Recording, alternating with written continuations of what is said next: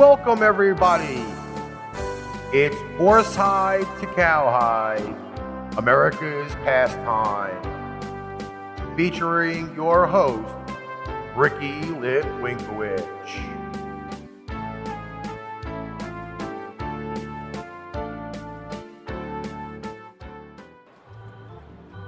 Welcome back to another edition of Horsehide to Cowhide, America's pastime. I am your host, Ricky Litwinkowicz, and another great episode for you this week. Alex, the Bear Man from Texas, and Enzo Pontrelli give their commentary on a few of the different topics this week. But let's not sit around. Let's not wait for the paint to dry. Let's get back into action, getting into those great historical moments of our America's pastime. Play ball! July 19th, 1909. In the same game, he pulls off the first unassisted triple killing in Major League history. Neal Ball records nine putouts at shortstop, another big league first. In the Naps slash Indians 6 1 win over Boston at Cleveland's League Park, the diminutive infielder's glove from that game will be enshrined in the Hall of Fame in Cooperstown. July 19th, 1910. Cy Young wins his 500th game when the Naps, Indians, beat the Senators in 11 innings at American League Park 5 to 4. During the 22-year Major League career, from 1890 to 1911, pitching for five different teams, the 40 year old right hander will compile 511 victories, 94 more than Walter Johnson, who is second on the all time list. Ladies and gentlemen, it is I, the Bear of Texas, and once again I am so proud to be back to give you folks a little history lesson regarding the art of baseball. The year is 1910. Cy Young has just won his 500th career game when the Cleveland Indians, at the time known as the Cleveland Naps, beat the Washington Senators in 11 innings 5 to 4. Let's take a little bit of time to talk about Cy Young. 22 years in the majors, from 1890 to 1911, pitching for a total of five different teams. Cy Young would complete his career compiling a total of 511 wins, which is 94 more than Walter Johnson, who is second on the all time list. Cy Young paved the way. He's more than a legend. Of course, when we think of Cy Young, there's a lot of things to think about also aside from the Cy Young Award.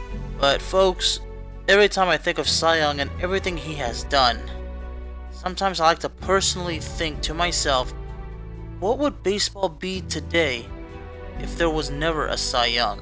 Well, that's something that really has our heads scratching, isn't it? Cy Young was known for a particularly fast ball. Well, his pitching style did change, but he had exceptional control. For 19 consecutive years, he was the league's top 10 in innings pitched. He was a hell of a player. And quite frankly, no matter how many great pitchers there's been after this guy, there will never, ever be another Cy Young. July 19th, 1982. In front of 29,000 enthusiastic fans at Washington's RFK Stadium, the American League beats the National League in the first ever Old Timers All Star game. Warren Spahn gives up a leadoff homer over the shortened left field fence to 75 year old Luke Appling, a Hall of Fame infielder who played his entire career with the White Sox. Of Famer Luke Appling.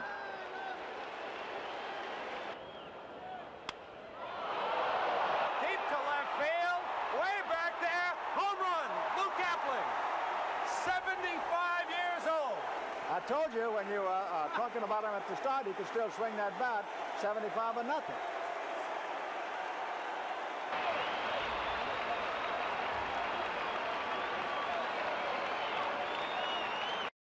July 19th, 2001.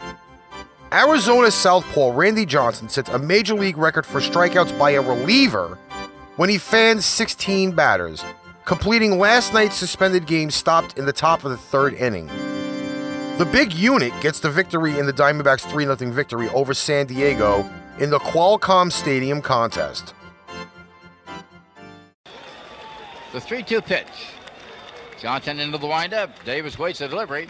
Struck him out, and at end of the ball game, a strikeout number 16. And what a job by Randy Johnson. Well, give uh, manager Bob Brenly credit. He said, I want him out there because I got a team up there with all those left-hand batters. I can win with this guy, and we got to win because he leads the Dodgers by only two. Amazing. July 20th, 1926. A's outfielder Al Simmons establishes an American League record by playing in 394 consecutive games to start a career. Hideki Matsui will start in 518 consecutive games after signing as a Japanese free agent with the Yankees and will surpass the Hall of Famers mark in 2005. July 20th, 1944. Browns hurler Nels Potter is banned for 10 days becoming the first pitcher ever to be suspended for throwing a spitball in the team's 73 victory over the Yankees at Sportsman's Park. The spitball, shine ball, and emery ball were outlawed by Major League's Joint Rules Committee in 1920, which allowed the 17 pitchers using the doctored pitches at the time to keep throwing the banned pitchers legally until they retired. July 20th, 2006. In a 26 inning New York Penn League game, which takes 6 hours and 40 minutes to complete at Keyspan Park in Coney Island, the Oneonta Tigers outlast the hometown Brooklyn Cyclones 6 1.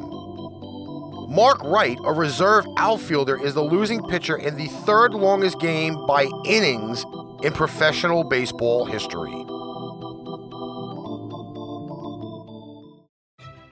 This is Enzo Pontrelli, contributor for Horsehide to Cowhide, America's Pastime. July 20th, 2006, 26 innings. Brooklyn Oneonta played the longest game in league history, 26 innings, on Thursday, with the Cyclones eventually losing 6 1 in 6 hours and 40 minutes. The Tigers finally played their runs in the top of the 26 when after the Brooklyn pitching staff had been depleted. Outfielder Mark Wright was called into duty on the mound.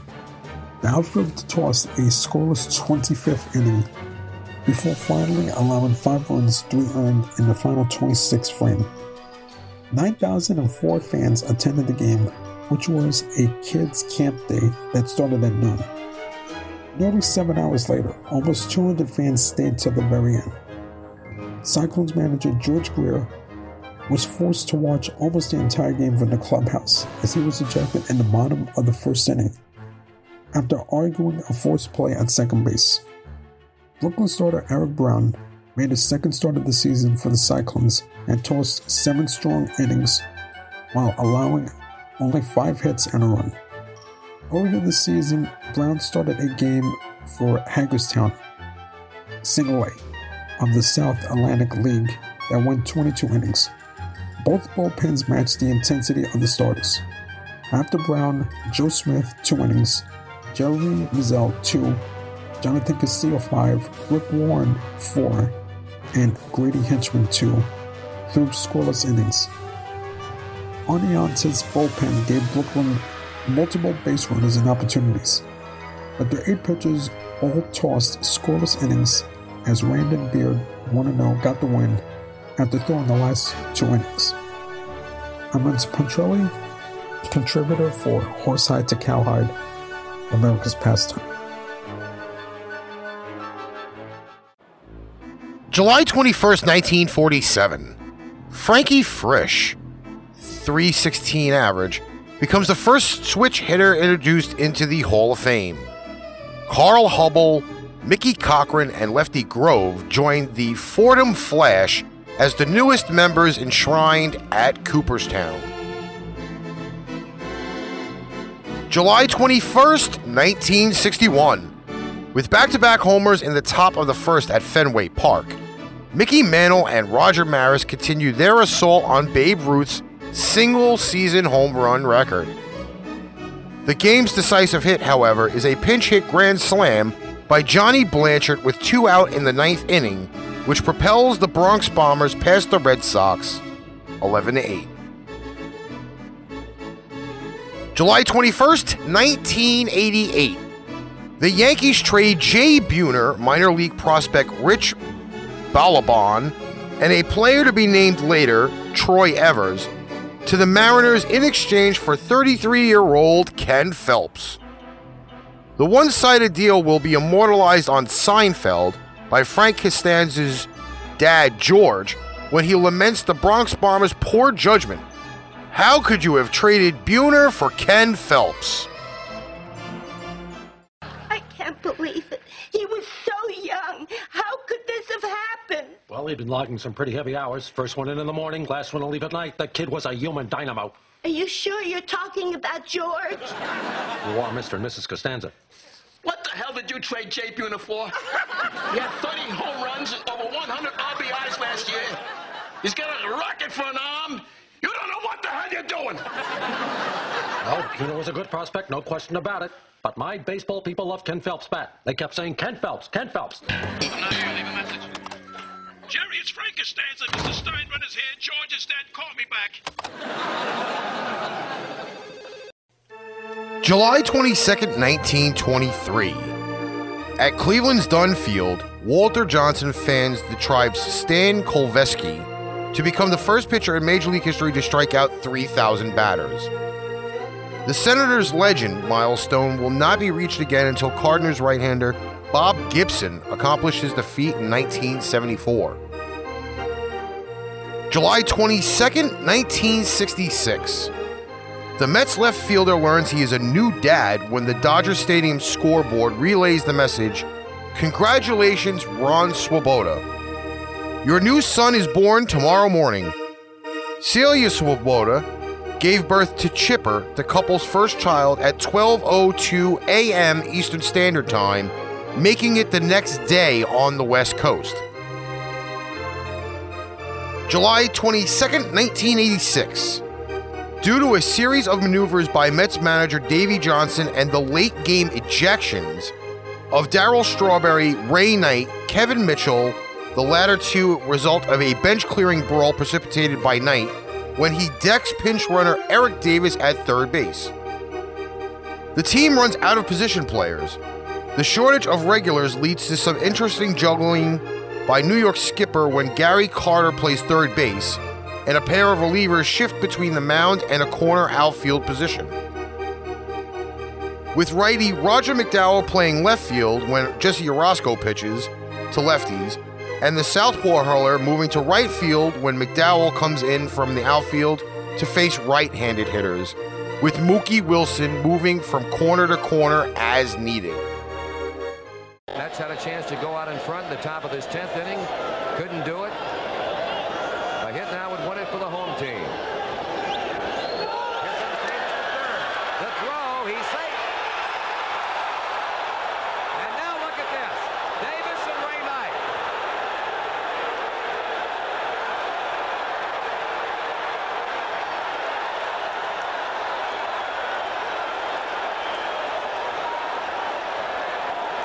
I'll tell you one thing, you're barking up the wrong tree when you go after Ray Knight, but look at Eric Davis.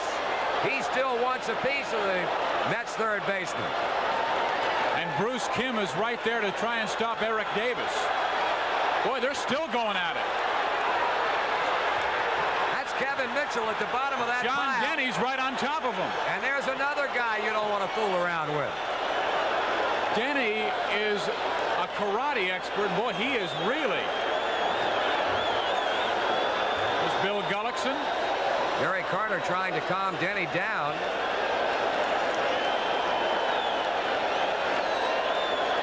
It all started when there was contact between Ray Knight and Eric Davis. Eric trying to stay on the base. Look at the area around third base. It looks like a hockey match, like they dropped their gloves. Everybody dropped their hats and their gloves and just went at it. And there you see it. It looks like we're on the ice. And look, you got a quick shot of Eric Davis and Tommy Helms. And Tommy, a pretty good battler in his day, has Davis completely removed from the scene of the action. Watch Davis. Here's where it started. He breaks for third. He easily beats the throw by Gary Carter. Now watch the contact. The elbow, the shove from Knight, and here comes the right cross. Bingo. That was a direct hit. And Knight's getting rid of the glove, the baseball, and he wants that Eric Davis. Meantime, there comes Eddie Milner. And finally, Gary Carter gives it to Eric Davis for the tumble. And everybody comes piling out of the Reds dugout. Steve, I believe you're right. Eric Davis has been pitched out, and Ray Knight is slowly going back to the dugout. He has also been thrown out. Well, I'll tell you what, there wasn't any fooling around in this one. Many times you see baseball fights where they're all just standing out there and squaring off with an imaginary line in the middle, but not this time. July 22nd, 2002. Over 20,000 Red Sox fans gather at Fenway Park for a tribute entitled Ted Williams, a celebration of an American hero. The two hour salute of many men considered to be the greatest hitter in baseball history, a vet of World War II and the Korean War, and a generous supporter of the Jimmy Fund. In addition to moving music and video, includes comments from present and former Red Sox players and broadcasters, historian Ken Burns, and former U.S. Senator John Glenn, who was Ted's wingman during the Korean War.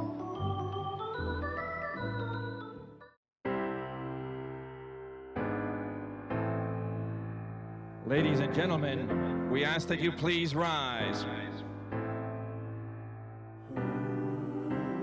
Today, the people of New England and baseball fans throughout America and the world have lost a man who was the definition of a modern day hero. The great Ted Williams passed away this morning.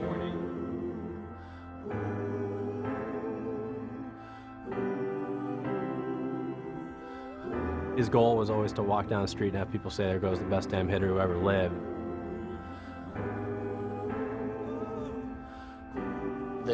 Last at bat has been so so studied, so written about, so mythologized that it's hard to know what was real and what wasn't real. One out, nobody on, last of the eighth inning. Jack Fisher into his windup. Here's the pitch.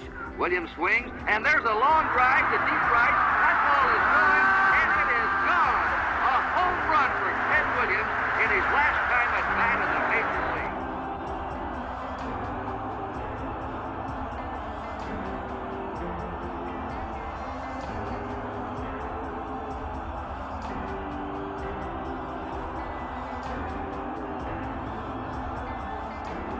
Nobody else could do that. Just say, I'm going to hit a home run my last at bat. July 23rd, 1939. Using yellow dyed balls, the Cardinals beat the Dodgers 5 2 at Sportsman Park. The experimenting with the use of the colored sphere, which is designed to make the ball easier to see for the players and the fans, started in Brooklyn last week and will be tested once more in a September game at Wrigley Field. July 23, 1962. Jackie Robinson becomes the first black player introduced into the Hall of Fame. Joining the Dodger infielder in the Cooperstown ceremony are fireballer Bob Feller, veteran manager Bill McKechnie, and outfielder Ed Roush. Thank you very much, Mr. Frick. First, let me say how much of a thrill it is to be coming into the Hall of Fame with Bob Feller, Mr. McKechnie, and Mr. Rouse. I want to also let you know that I feel quite inadequate here this afternoon or this morning, but I think a lot of this has been eliminated because today it, it seems that everything is complete. First of all, I want you to know that this honor that was brought upon me here could not have happened without the great work and the advice and guidance that I've had from three of the most wonderful people that I know. And if either of them weren't here today, I know that this day could not be complete. But they're all here, and I, I just hope you don't mind if I just pay a, a word of thanks and a, a tribute to my advisor and a wonderful friend, a man who I considered a father, Mr. Branch Rickey.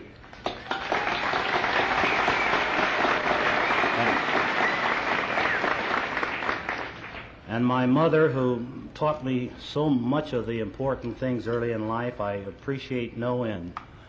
My mother, Mrs. Robinson, and, and, and lastly, ladies and gentlemen, my wife, who has been such a wonderful inspiration to me and a person who has guided and advised me throughout our entire marriage. I, I couldn't have been here today without her help. And then I.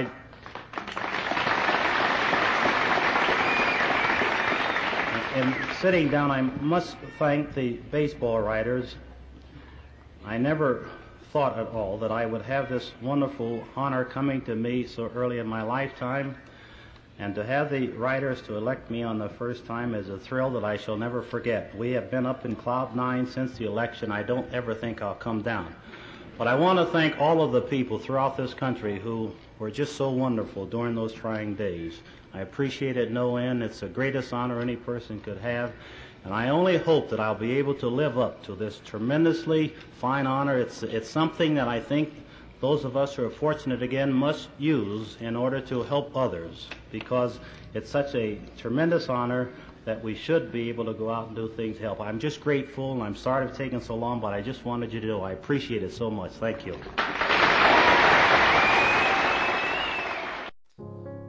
Ladies and gentlemen, I am back. This is the Bear of Texas, and it's time for another little history lesson in the art of baseball. The year is 1962. Jackie Robinson has just become the first African American baseball player to be inducted into the Baseball Hall of Fame. This is definitely just another history making moment. Defies history as well.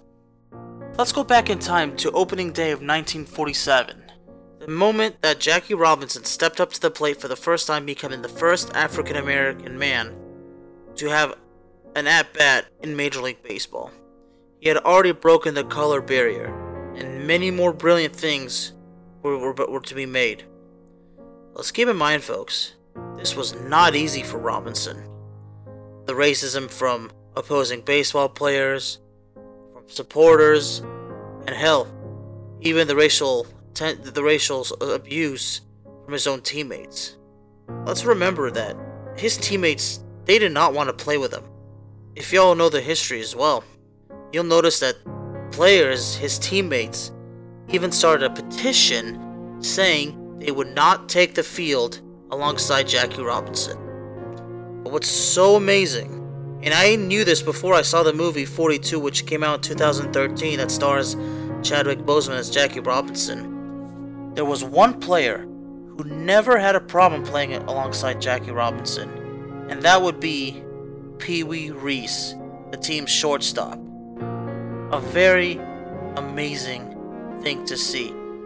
Despite all the tensions, that guy had no problem playing with Jackie Robinson because just like everybody else on the team, Pee Wee just wanted to play baseball. Making a living doing what he loves best, just play baseball. And from 1947, Jackie Robinson was the Rookie of the Year. The Dodgers would go to the World Series, although they would lose to the New York Yankees. But going into 1955, the Dodgers would go on to win the World Series, and Jackie Robinson was still on the team. Robinson would break many records, and to say that he made an impact in the sport of baseball, well, folks, that's just an understatement.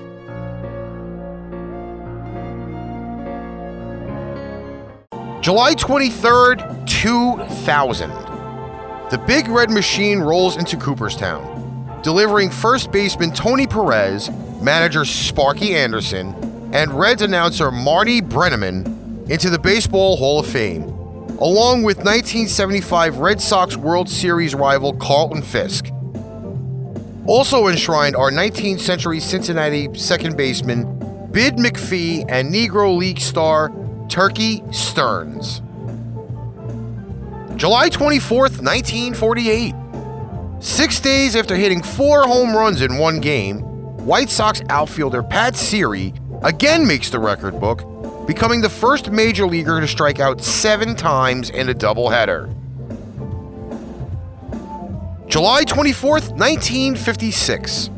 Under cloudy skies, former first baseman slash outfielder Hank Greenberg and infielder Joe Cronin, currently serving as general managers for the Tigers and Red Sox, respectfully, are inducted into the Hall of Fame as more than 8,500 fans witnessed the impressive ceremony. The former Detroit Slugger becomes the first Jewish player to be enshrined in Cooperstown.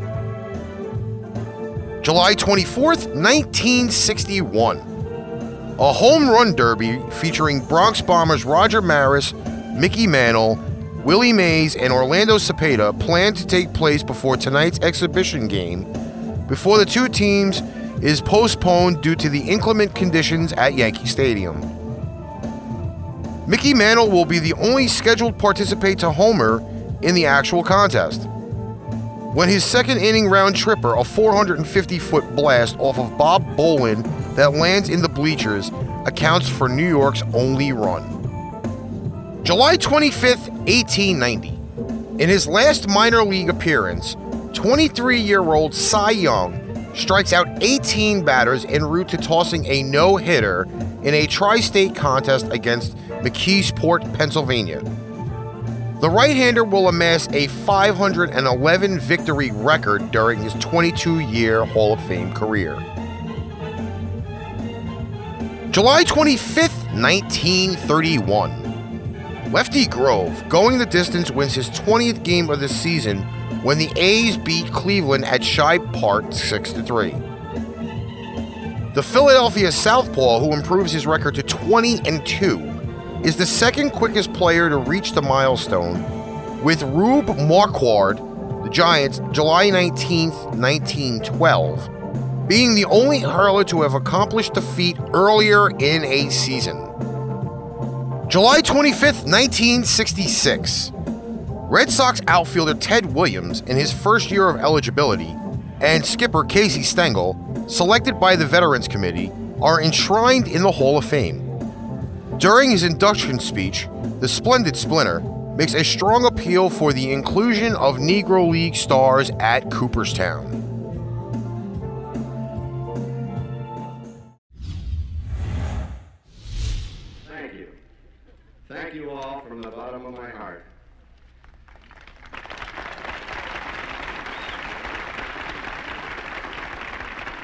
Today, I'm thinking of a lot of things.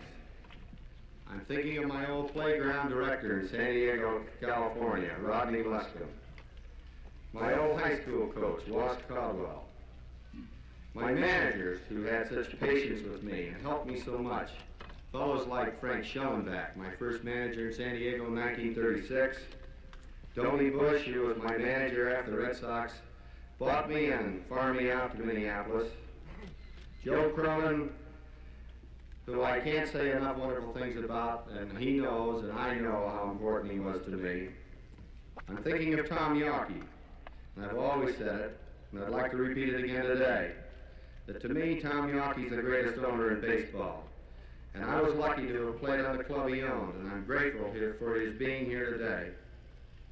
But I'm not, I'd not be leveling if I've left it at that, because ball players are not born great. They're not born hitters or pitchers or managers, and luck isn't the key factor. No one has come up for a substitute for hard work. I've never met a great baseball player who didn't have to work harder at learning to play baseball than anything else he ever did. To me, it was the greatest fun I ever had, which probably explains why today I feel both humility and pride, because God let me play the game and to learn to be good at it. Proud because I spent most of my life in the company of so many wonderful people. There are plaques dedicated to baseball men of all generations. and I'm privileged to join them. Baseball gives every American boy a chance to excel, not just to be as good as someone else, but to be better than someone else. This is the nature of man and the name of the game, and I've always been a very lucky guy to have worn a baseball uniform, to have struck out or to hit a tape measure home run. And I hope that someday the names of Satchel Paige and Josh Gibson in some way can be added as a symbol of the great Negro players that are not here only because they were not given a chance. Now, I know Casey Stengel feels the same way, and and I'm awfully glad to be with him on his big day.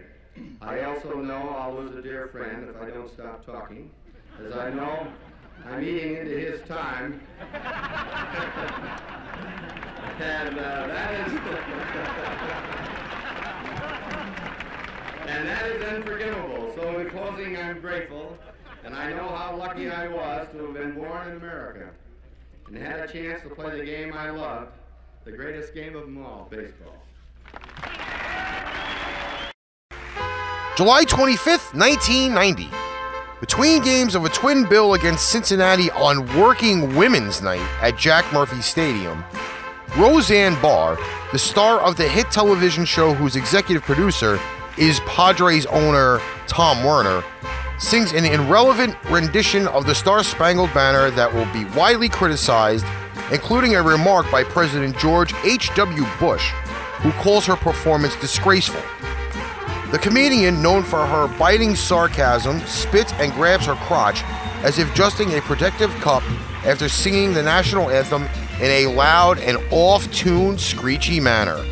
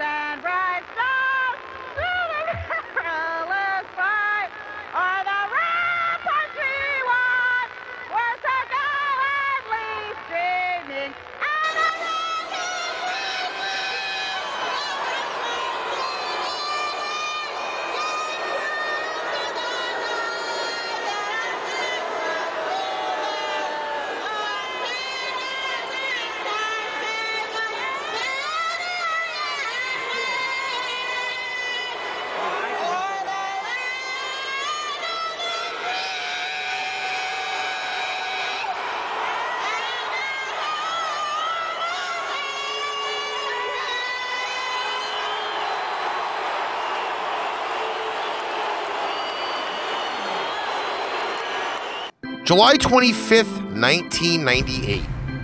The Yankees dedicate a plaque in the memory of Mel Allen, who died of a heart failure at the age of 83 in 1996.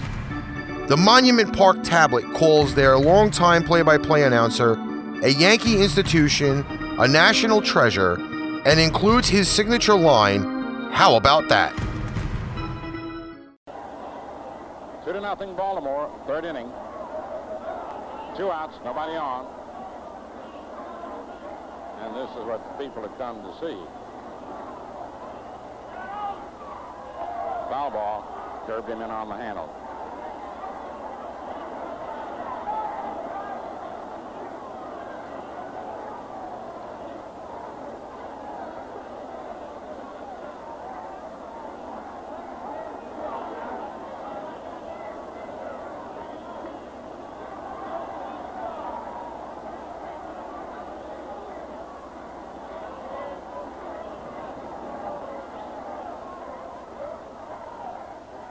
There it is.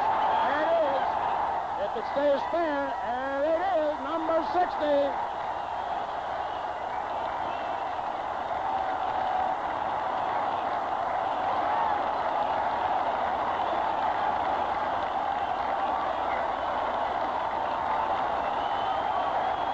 How about that? They're standing ovation.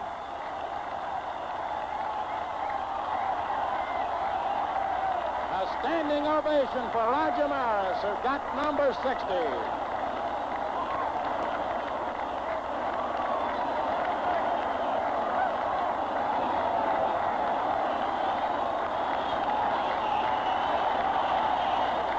And they called him out of the dugout. This is most unusual. They are asking him to come out of the dugout. Now this is something. They are standing and asking Roger to come out. Come out, Roger. How about that? Come out of there. There he is. Born Melvin Allen Israel, Jefferson County native Mel Allen delivered radio play by play for the New York Yankees for 25 years at the height of the team's success and was one of the most recognizable voices in sportscasting for six decades. He began his career in 1935 broadcasting Alabama and Auburn football games. As the voice of the Yankees, Mel's game calling style was a model for present day baseball announcers with phrases like, How about that? and Going, Going, Gone becoming part of the sports lexicon. In 1977, he was introduced to a new generation of baseball fans as the host of This Week in Baseball. Throughout his life, Mel Allen embraced his Alabama heritage, returning to the state frequently. He always credited his early experiences in broadcasting in Alabama for his subsequent success as one of sports broadcasting's most influential announcers. That's it for this week's episode of Horsehide to Cowhide, America's Pastime. We thank Alex and Enzo for their contributions to the show this week. All footage this week is used under the Fair Usage Act, including Major League Baseball, WNBC Studios, WPIX TV, and more. Tune in next week for another edition of Horsehide to Cowhide, America's Pastime. See you next week.